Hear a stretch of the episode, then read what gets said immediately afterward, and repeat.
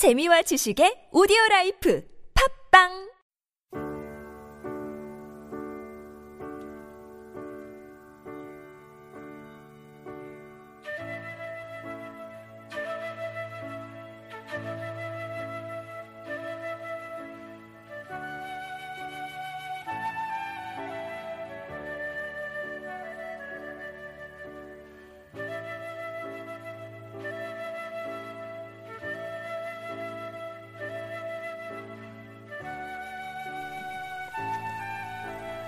사람의 속에 있는 것을 아심으로 오늘의 말씀 요한복음 2장 23절에서 25절 말씀입니다. 6월절에 예수께서 예루살렘에 계시니 많은 사람이 그 행하신 포적을 보고 그 이름을 믿었으나 예수는 그 몸을 저희에게 의탁하지 아니하셨으니 이는 친히 그 모든 사람을 아심이요 또 친히 사람의 속에 있는 것을 아심으로 사람에 대하여 아무의 증거도 받으실 필요가 없음이니라.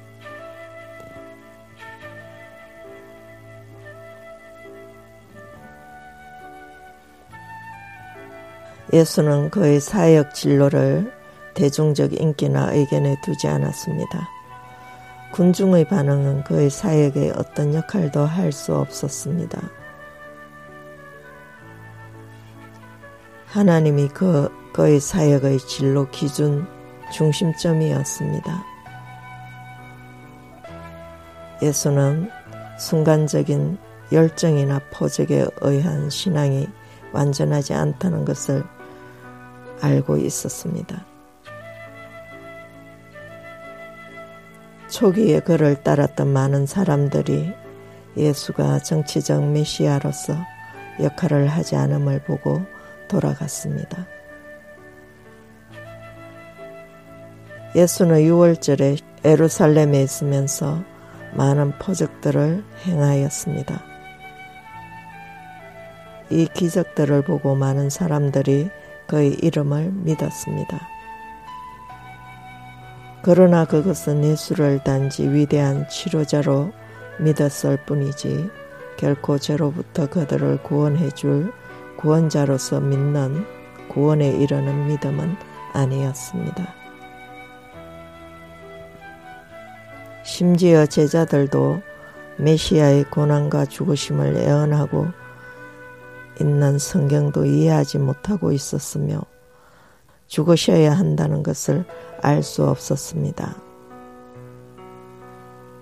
예수가 죽은 자 가운데서 살아나시고 성령의 임재하심 후에야 신앙의 기초가 이루어지고 예수의 하신 말씀을 기억하며 성경과 예수의 하신 말씀들을 믿었습니다.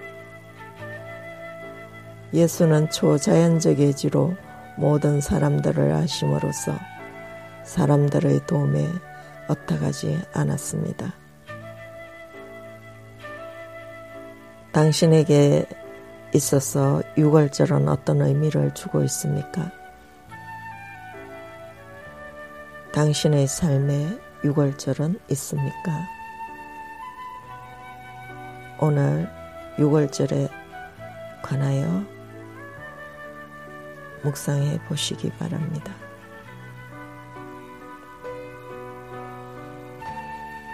주님, 육신을 입고 이 땅에 오셔서 예수 그리스도로 사시는 동안 당신은 하나님으로서의 초자연적 의지로 사람 마음의 겉으로 드러난 부분 이상을 보시고 니고데모의 빌로와 사마리아 여인의 가그를 이야기하셨으며 모아각 나무 그늘에 앉은 나다나엘을 보고 그 성정을 아셨고 당신의 사회의 여정에서 많은 사람들을 치유하셨으나 그들의 반응에 의지하지 않으셨습니다. 우리들의 단순함으로 인해 우리에게 중요하게 보이는 군중의 갈채와 한우, 사람들의 존경과 열정, 성공들은 당신께는 단지 주변일 뿐이었습니다. 당신은 다른 방식으로 당신의 사역 여정을 행진하셨으며 오늘도 여전히 당신은 우리 안에서 당신의 여정을 계속하고 계십니다.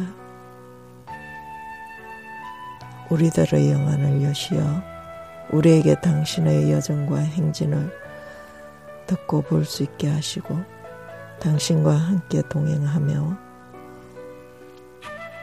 당신과 함께 즐거워하게 하시옵소서. 아멘.